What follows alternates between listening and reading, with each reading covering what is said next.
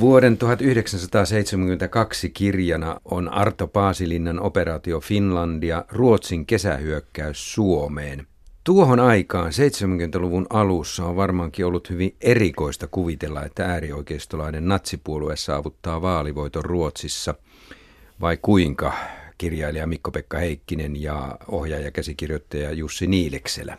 Oliko outoa? Kyllä se todella oli, kun ajattelee, että Ruotsissa demarihallitus oli jyllän jo 20 vuotta ja tuli vielä jatkamaan toiset 10 vuotta ennen kuin vaihtui keskustapuolueen vaalivoittoon, että se oli erikoinen ajatus ja vähän niin kuin huvittavakin, että mistä nämä natsit nyt ovat Ruotsiin tulleet yhtäkkiä. Niin, siinähän on Paaslinna kuvitellut sellaista tilannetta, joka haiskahtaa hieman vähän niin kuin nyky-Suomelta siinä mielessä, että Suomessakin on nyt oikeistohallitus ja täällä on joidenkin mielestä siirtolaisongelma. Vähintäänkin meillä on paljon maahanmuuttajia ja tässä Paasilinnan kirjassa se alkutilanne on semmoinen, että siellä Ruotsissa on suomalaisongelma. On niin paljon suomalaisia, että tuota, ja ne on etupäässä työläisiä, jotka menee sitten lakkoon, yleislakkoon, ja siitä alkaa sitten Ruotsin valtakunnassa rytiinät.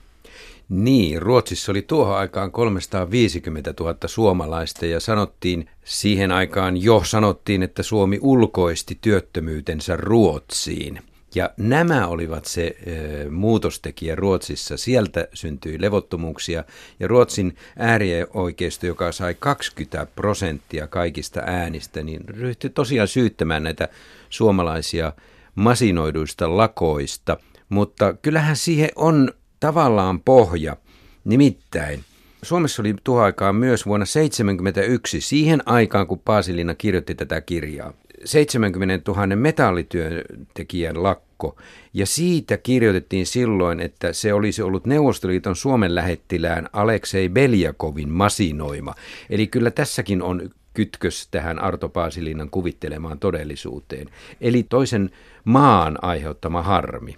Kyllä, siltä se vaikuttaa, että siinä nyt kun uudestaan luki tätä, tätä operaatio Finlandia, niin ihan sitä kyllä hätkähti, että ihmeen ajankohtaiselta se tuntuu. Kyllä, ja tuota, se, että, että alettiin ikään kuin kaventamaan näitä siirtolaisten oikeuksia. No, sekin kuulostaa lakko, tutulta. Juu, erittäin mm. tutulta ja masinoimaan täydellistä muukalaisvihaa kun muistaa ne ajat, mä itsekin olen kulkenut tuota, niin ilmaisella saapin litteralla Trollhettani ja takaisin. Haaparannassa oli työvälityskeskus, joka otti kaikki vastaan, tervetuloa töihin. Sikäli se kirjassa kuvitettu ruotsalaisten suomalaisviha tuntuu uskomattoman liiotolta, koska Ruotsi silloin tarvitsi todellakin suomalaista työvoimaa ja kaikki oli tervetulleet. Niin, kuulostaako tämä nyt siltä, että teidän mielestä Paasilinna kuvitteli hienosti ne tekijät, jotka vai vihkaa pikkuhiljaa johtivat aina pahenevaan ja pahenevaan tilanteeseen? Juuri näin se minusta tässä niin kuin kirjan alussa menee. Että se, se kuulostaa sillä tavalla nyky-Suomelta, että meillä niin kuin Suomessa on suuri määrä, kymmeniä tuhansia uusia maahanmuuttajia yhtäkkiä, ja, ja meillä Suomessa on ongelmia, jotka ei johdu näistä maahanmuuttajista, ja nyt me vihataan näitä maahanmuuttajia, tai vähintäänkin jotkut vihaa näitä maahanmuuttajia. On haettu syntipukki muualta. Ja ovellalla tavalla Pasilina kytkee tämän Ahvenanmaan tähän konfliktiin juuri sen ikään kuin puolikriikin osan Suomea, jossa varmaan on kytänyt silloin, kytee vieläkin haluja liittyä Ruotsiin. Nyt tätä lukee, niin tulee mieleen Kriminniemimaa, miten ihan samanlaisilla äänenpainoilla tuotiin venäläisten propagandasta esiin, että eihän Krimi ole koskaan kuulunut Ukrainaan, vaan se on, se on osa suurta Venäjää ollut aina ja sattumalta annettiin välillä pois. Eikö tämä Mikko-Pekka Heikkinen ole satiirikkokirjailijalle aika herkullinen paikka tämä Ahvenanmaa, joka on hyvin outo – Suomen ja Ruotsin välissä ja erikoisasemassa. On, on. Sehän on ihan niin kuin... Herkku. Kyllä, se Ahvenanmaa, se, se, se, odottaa, että tuota, niin sinne joku satiiri sijoittaa, koska tuota, sillä ei ole armeija, se on demilitarisoitu, se on siinä niin kuin keskellä ikään kuin kolmen meren risteyksessä ja YK tai silloinen kansanliitto käsitteli sitä silloin 20-luvulla, se nyt siitä tuli niin kuin maailman tapaus sitä Ahvenanmaasta. Että kyllä se on niin kuin selkeästi semmoinen kuuma peruna. Ja jos ajattelee sitä, että niin kuin tänäkin päivänä niin kuin sen geopoliittinen asema, niin kyllä varmasti niin kuin Venäjä on, on salaa kiinnostunut Ahvenanmaasta. Erityisesti mua huvitti siinä lopussa, kun käydään rauhanneuvottelua, kun tämäkin sota pääsee loppuunsa, niin Suomi, okei, okay, me annetaan teille Ahvenanmaa, mutta me otamme Kotlannin. Joo. Ja Paasillinen loppusanoissa sanoi, että hän sääli noita ruotsalaisia niin paljon, että hän päätti antaa Ahvenanmaan. Ohjaaja, käsikirjoittaja Jussi Niilekselä ja kirjailija Mikko-Pekka Heikkinen, onko niin, että satiirin kautta kirjailija voikin säilyttää sen ajankohtaisuuden, että se kirja ei vanhene, kun hän liiottelee liikaa ja kuvittelee tulevaisuuteen joitakin tapahtumia, niin yhtä äkkiä ne saattavatkin olla aika lailla tätä aikaa. Voisin noinkin varmaan sanoa. Itse en ole ajatellut ehkä ihan noin kirkkaasti sitä, olen vain tehnyt ja kuvitellut, mutta nyt kun sanot, niin tuossa on varmasti vinha perää. Tietenkin siinä on semmoinen riski, että tuota, jos heittäytyy oikein mielikuvitukselliseksi niin tuota, ja, ja fantisoi jotain aivan mahdotonta, niin sitten se voi mennä myös niin kuin väärällä tavalla tuota, niin mettää. Toivottavasti sinun fantasia ja kuvitelma ei toteudu, nimittäin kutturateoksessahan sinä kuvittelit sitä, että Pohjois-Suomen ja Etelä-Suomen välille alkaa pikkuhiljaa kehittyä selkkaus ja se menee sitten peräti sisällissodaksi. Joo, näin, näin, kävi. Näin kävi siinä kulttuurakirjassa. Toivottavasti siitä, siitä ei tule todellisuutta. Kun puhuttiin jo oikeistovoimien noususta, äärioikeiston noususta Ruotsissa, niin tämähän ei ollut kuitenkaan tuohon aikaan mitenkään tavatonta, että ruotsalaisilla äärioikeistolaisilla oli yhteistyötä suomalaisten kanssa. Vuonna 70 toukokuussa Kajaanissa kokoontuivat ruotsalaiset äärioikeistolaiset ja suomalaiset yhteiseen kokoukseen Arto Paasilinna oli silloin Kainuun Sanomien erikoistoimittaja tai hieman sitä ennen vuodesta 1966 vuoteen 1968 ja Pohjolan työn päätoimittajana vuoteen 70 saakka. Hän on todennäköisesti ollut tietoinen näistä kokouksista ja yhteistyöstä. Varmasti se on. Mä itse olin eräs sanomalehdessä silloin töissä Pohjois-Suomessa, mutta että kyllä se niin merkityksetön ilmiö, että en muista, ei ollenkaan niin kuin nyt on nämä uudet ääriliikkeet, että en muista yhtään uutista väsäneeni mokomasta kokouksesta. Kun tämä kirja ilmestyi, vuonna 1972 Operaatio Finlandia, Ruotsin kesähyökkäys Suomeen, niin minkähän takia ruotsalaiset kirjallisuuskriitikot suutahtivat tästä kirjasta? Jaa, minkähän takia? Siellä nousi meteli. Siinä on varmaan, totta, niin, niin, mä luulen, että tuon tyyppinen kirja ei, ei ole niin kuin ollut siihen aikaan mitenkään erityisen tavallaan, tyylilaji ei ole ollut semmoista niin kuin valtavirtaa, ja sitten yhtäkkiä jostain puskasta tulee joku, joku kittilästä kotoisin oleva humoristi, joka tota, niin, niin, kirjoittaa sodasta tavallaan niin kuin kahden veljesnaapurin välillä, niin on se varmasti herättänyt, nostattanut kulmakarvoja, varsinkin kun se on vielä niin tavallaan tehty, niin kuin, kun tämän kirjan ansio on vielä siinä, että se on hyvin uskottavasti kirjoitettu. Että se on ikään kuin semmoinen pitkä sanomalehtireportaasi. Se tyyli on vähän sellainen niin se ei ole mitään niin kuin puskahuumoria, vaan se on todella niin kuin vakavasti otettavaa tekstiä. Niin se on varmasti niin kuin kyllä siellä on tota, niin, niin tunnettu kirpaisu. Kyllä, kyllä, ja siinähän ruotsalaiset niin tiedotusvälineet kuin tiedemaailma ja kuninkaalliset kenraalit, niin niistä tehdään aikamoisia tolloja, esimerkiksi kuvaukset siitä, minkälaista propagandaa he, he harrastavat suomalaisuudesta kuinka mitataan kalloja ja osoitetaan, että suomalaiset ei kuulu oikeastaan mihinkään rotuun, ne ovat sekasikiöitä ja muita vastaavia. Ikään kuin otetaan suoraan sieltä Himmlerin ja Hitlerin opeista nämä sloganit, mitä Ruotsin tiedemaailma käytti ja mitä he todellisuudessa 30-luvulla itse asiassa käyttivät, jos lukee tätä kansakodin historiaa tarkemmin. Juuri näin, juuri näin. Ja sitten vielä se, että annan tässä kirjassa myös niin kuin Paasilinnalla vakavakin, tässä traaginenkin puoli, että vaikka se on niin kuin huumoria, niin se on siinä mielessä myös sotakirja, että tuleehan siinä myös paljon uhreja. Kyllä ne mm. kohdat, jossa, jossa niitä niin kuin ruumiita tulee, vaikka niillä ei herkutella varsinaisia niin kuin, kauheasti väkivaltaa ei ole, niin kyllähän ne onkin, onhan nekin semmoisia niin juttuja, jotka tota, niin, niin kuin koskettaa, että edes fiktiivisesti nyt sieltä suomalainen kirjailija tulee ja alkaa niin kuin, tappamaan meitä. Ja tämä on niin kuin, siinäkin mielessä semmoista niin kuin tasapuolisesti kerrottu tämä sota, että tämähän ei sillä tavalla niin kuin varsinaisesti ota selkeästi kummankaan puolta. Tämä vaan kertoo sellaisista niin kuin traagisista asiaintiloista ja sattumuksista, jotka niin kuin johtaa siihen, että, että veljekset rupeaa niin kuin tappelemaan hmm. raasti toistensa kanssa. Tämä minusta kunnioittaa molempia osapuolia tässä tragediassa. Tämä on sillä tavalla kuvattu tämä kirja, kuten olette sanoneet, että, että se on raportoiva. Siinä kuvataan, kuinka ruotsalaiset ensin valtaavat Ahvenanmaan, sitten tulevat jo Turun saariston kautta maaperälle ja sitten aina Vaasan seudulle sieltä vallataan joitakin alueita näin. Ja Ruotsilla on sillä tavalla sillanpääasemat Suomen mantereella. Tosin Suomi hyökkää sitten vastenieksi Pohjois-Ruotsiin ja pyrkii katkaisemaan, katkaiseekin Ruotsin kahtia. Voittoja tulee molemmille puolille, mutta kuitenkaan niillä ei loppujen lopuksi saavuteta mitään. Siellä sota ajautuu umpikujan. Tässä on lyhykäisyydessään tämä kirjan tarina. Olisiko ollut mahdollista, että Basilinna olisi voinut vuoden 1968 Tsekoslovakian miehityksen jälkeen kuvitella, että se olisikin ollut Neuvostoliiton ja Suomen välinen konflikti? Minä luulen, että se olisi ollut kyllä vähän liian, liian arka aihe. Uskon se on kyllä ihan totta. Se olisi ollut, se olisi ollut tuota niin, ehkä, olisi voinut ehkä se kirja jäädä pöytälaatikkoon, mä uskoisin mm. näin.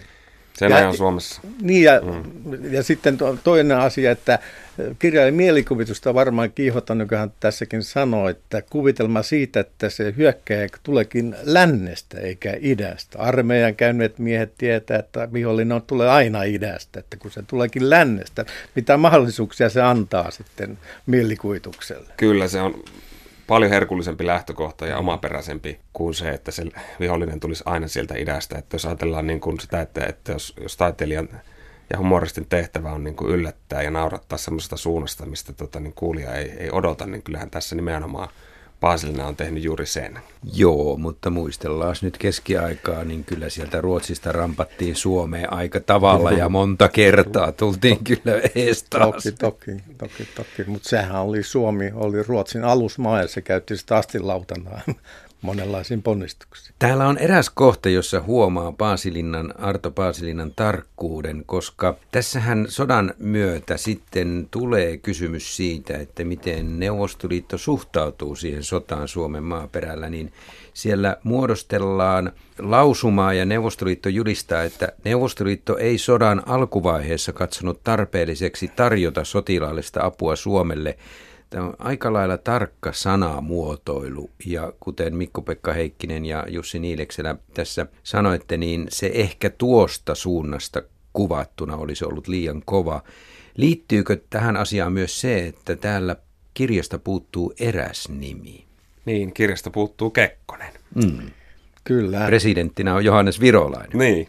Niin vuonna 1977, jolloin tämä kysyjän kesäsota käydään, että se on vuoden 72 vaaleissa on valittukin Johannes Virolainen. Se on Ei 68 74, aivan Joo, aivan. Koska poikkeuslaki tuli vuosi tämän totta, kirjan julkaisemisen totta, totta, jälkeen jo. vuonna 1973, jolloin jatkettiin Joo. Kekkosen virkakautta ilman vaaleja.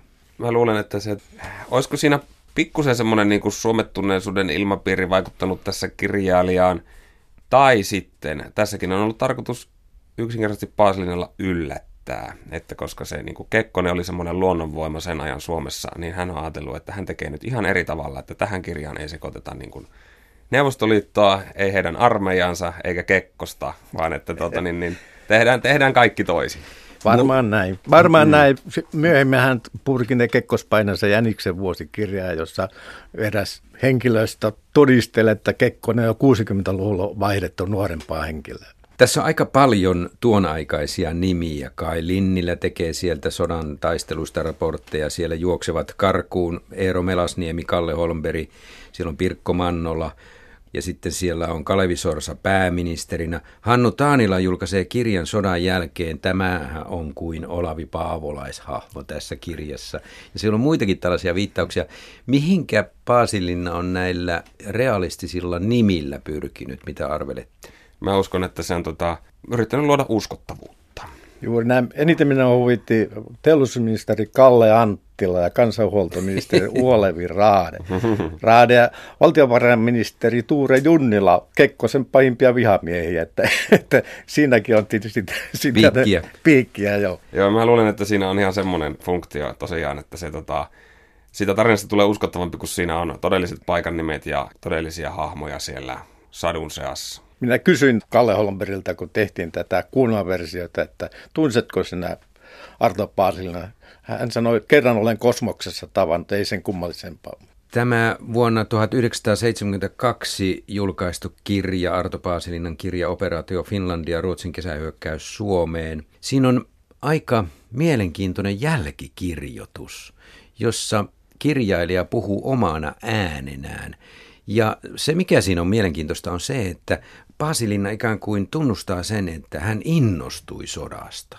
Mitä ajattelet Mikko-Pekka Heikkinen tällaisesta? Innostuitko sinä terveisiä Kutturasta kirjassa samasta? No kyllä minä sillä tavalla tunnistan vähän tuossa tuota samaa fiilistä, että kun, kun rupeaa kuvittelemaan sotaa, niin sitten tuota sitä jotenkin niin semmoinen sotamieli vähän hyökkää päälle ja, ja se, sitä sitten joutuu vähän itsessään niin kuin toppuuttelemaan ja varsinkin kun kirjoittaa vähän semmoista niin kuin mustaa huumoria sodasta, niin sitten siinä jouduin potemaan hieman myös semmoista huonoa omatuntoa siitä, että tuota, voiko näin vakavalle asialle nauraa. Mutta sitten se lopulta vaan pitää laittaa se piste sille tunteelle niin kuin kirjallekin, että tuota, pääsee sitä yli.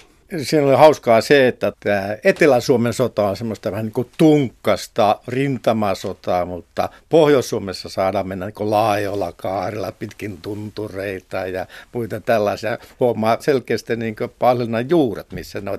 Ja hän itsekin tunnustaa innostus siitä, kuinka me saadaan sillä pohjoisessa nämä ruotsalaiset.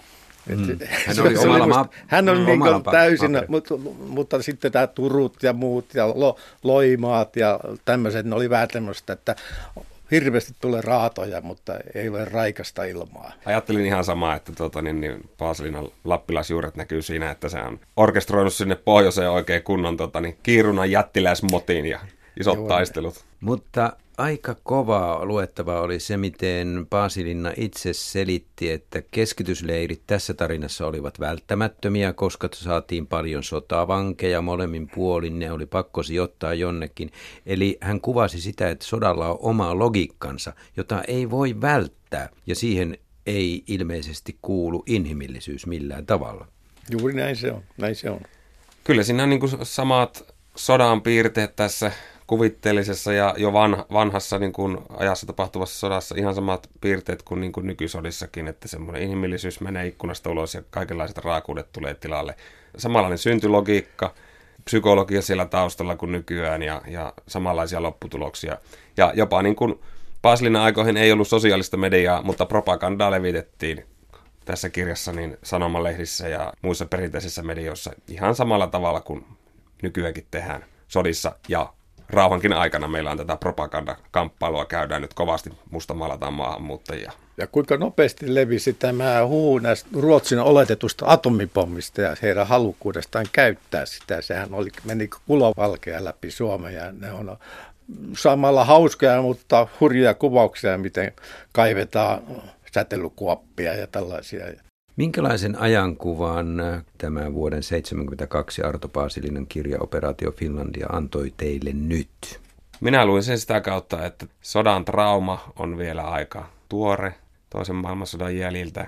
Ja sitten minä luin sen myös sitä kautta, että tässä tehdään pilaa myös tästä niin kuin Suomen ja Neuvostoliiton välisestä jännitteestä. Minusta se oli oikeastaan semmoinen ajatusleikkinä. Mä sen koin silloin, kun mä luin sen joskus, kun se ilmestyi.